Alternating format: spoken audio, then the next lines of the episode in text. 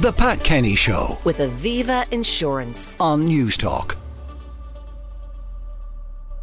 Now, unanticipated hair loss can lead to a huge lack of confidence in people and even to depression and anxiety. What are the reasons for hair loss? Well, joining me now is Professor Catriona Ryan, consultant dermatologist from the Institute of Dermatology. Catriona, good morning. Morning, Pat. Thanks for having me on. Now, I mentioned unanticipated hair loss because some people, they look in the mirror and they see their father slowly appearing before them because he lost his hair and the young man is beginning to lose his. Yeah. And I think it's become much more of an issue for men today. As you say, if your father went bald early, you may expect it to happen, and that actually can bring with it an awful lot of anxiety. But I think when young men or women start to have early hair thinning and hair loss, it can be devastating. It really can. You know, our hair is such an important part of our identity, our beauty, you know, our perceived youthfulness. It makes a huge difference to, you know, how young or old somebody looks as well. So, you know, I don't think anyone understands it unless they've had it happen to them themselves. Yeah. It really can affect confidence and self-esteem. Now, what are the reasons for hair loss besides, you know, inheritance of the genes? Well, the inheritance bit is an interesting thing, and I think actually it's funny that you say you look at your dad and then you expect to have what your dad has. There's over 70 genes that we know of so far that code for female or male pattern hair loss. You know, the catch-all term for that is androgenetic alopecia, but it's early hair thinning, I suppose is the easy way to say it. But that only accounts for about 40% of the risk of it happening. It's mainly to do with the sensitivity of our hair follicles to male hormones, androgens. So women and men have testosterone and dihydrotestosterone. So it's not that someone has a higher level in their body. It's just that their hair follicles are more sensitive to it. So are there things you can do? Well, first of all, let's talk about catastrophic hair loss. It's often called alopecia, but that's a standard term for hair loss, isn't it? Yeah, and actually, alopecia just means hair loss. So even the type we're talking about, you know, the type we see throughout society, about 50% of men have hair loss by the age of 50. That is called male pattern alopecia as well. So alopecia is a catch-all term, but there's lots of different types. I think the type you're talking about is alopecia areata, when somebody develops big bald patches. Yeah. You know, it's an immune-mediated disease, and people can have a couple of patches, or they can lose all of their hair on their head, their eyebrows, their eyelashes. Their body. I know a man who got a bang on the head as a result of a household accident and lost all his hair. Now, it did come back after a couple of years, but literally his hair was gone within a matter of a week or so. And that sounds like alopecia areata because it all came back again. And often, you know, it's an immune phenomenon, but something like stress can trigger an episode, and it sounds exactly like what you're talking about.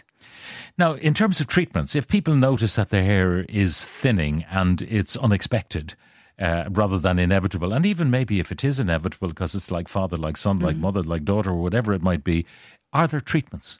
Yeah, so I suppose we talk first about the main just hair thinning that, you know, that is very prevalent in society, that happens to all of us, you know, to men and women.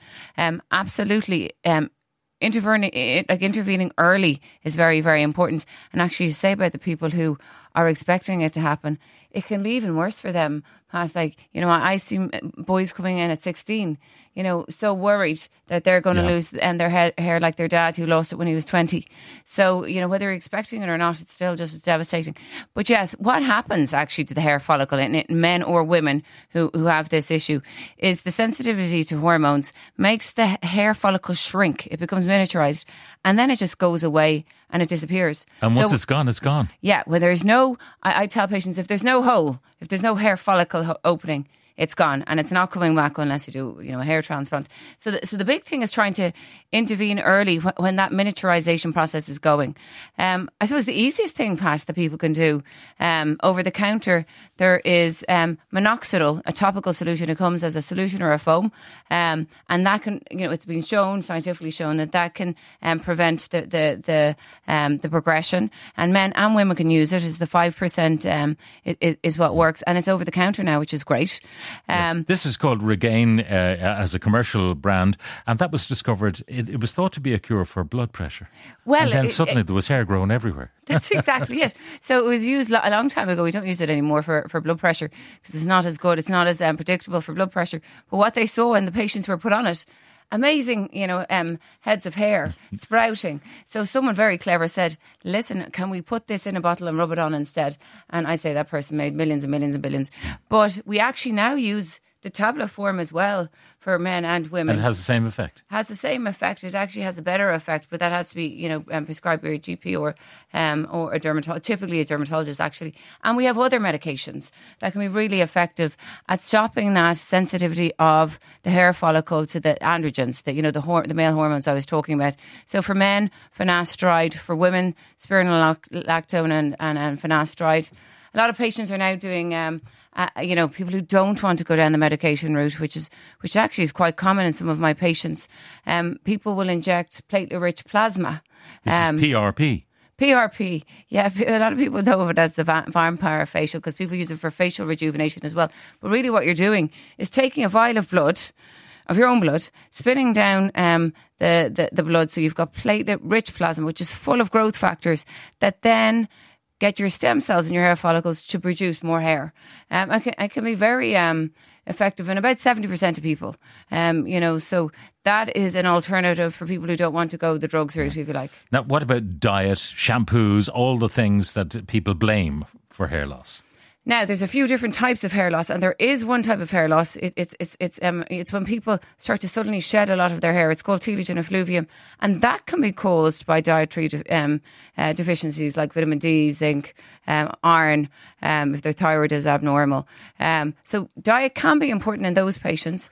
But for people who have the typical type we were talking about, female or male pattern hair loss, diet doesn't have a huge role to play. There are some supplements that have shown to be of benefit, over-the-counter supplements to help promote good hair growth. Shampoos don't help the growth, Pat, and I think people spend an awful lot of money on these fancy shampoos. They can help the hair quality, so the hair looks thicker, but they don't actually make much of a difference to the progression of female or male pattern hair loss. Someone asking about your eyebrows. What causes those to get thinner?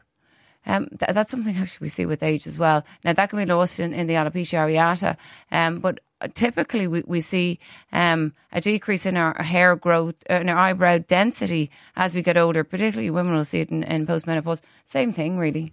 My 2-year-old girl has very thin hair, but my 2-year-old niece has long hair. Is it normal for a 2-year-old to have tiny, short hair? Yeah, and that's very common, and often mums and dads get very worried about that. It's only a very tiny percentage of kids that have actual intrinsic hair abnormalities, often genetic, that stop them from growing hair. But at 2, totally normal. I wouldn't worry about it at all. Yeah, a number of people saying if you're going bald, just embrace it. Don't do the comb-overs. I would agree about the comb-over thing. But no, I think the thing is there's simple ways to avert it, Pat. And I think men are doing that, men and women are doing this more and more so that they don't have to deal with that in the first place. And absolutely, if people want to embrace it too, I think it's very much a personal decision, but just so people know that they do have options. There are options. Yeah. Yeah. It's no longer inevitable. The old syrup a fig, the wig, not necessary. Yeah. There are other ways. Thank you very much, Catriona. That's Professor Catriona Ryan, consultant dermatologist from the Institute of Dermatology. The Pat Kenny Show with Aviva Insurance. Weekdays at 9 a.m. on News Talk.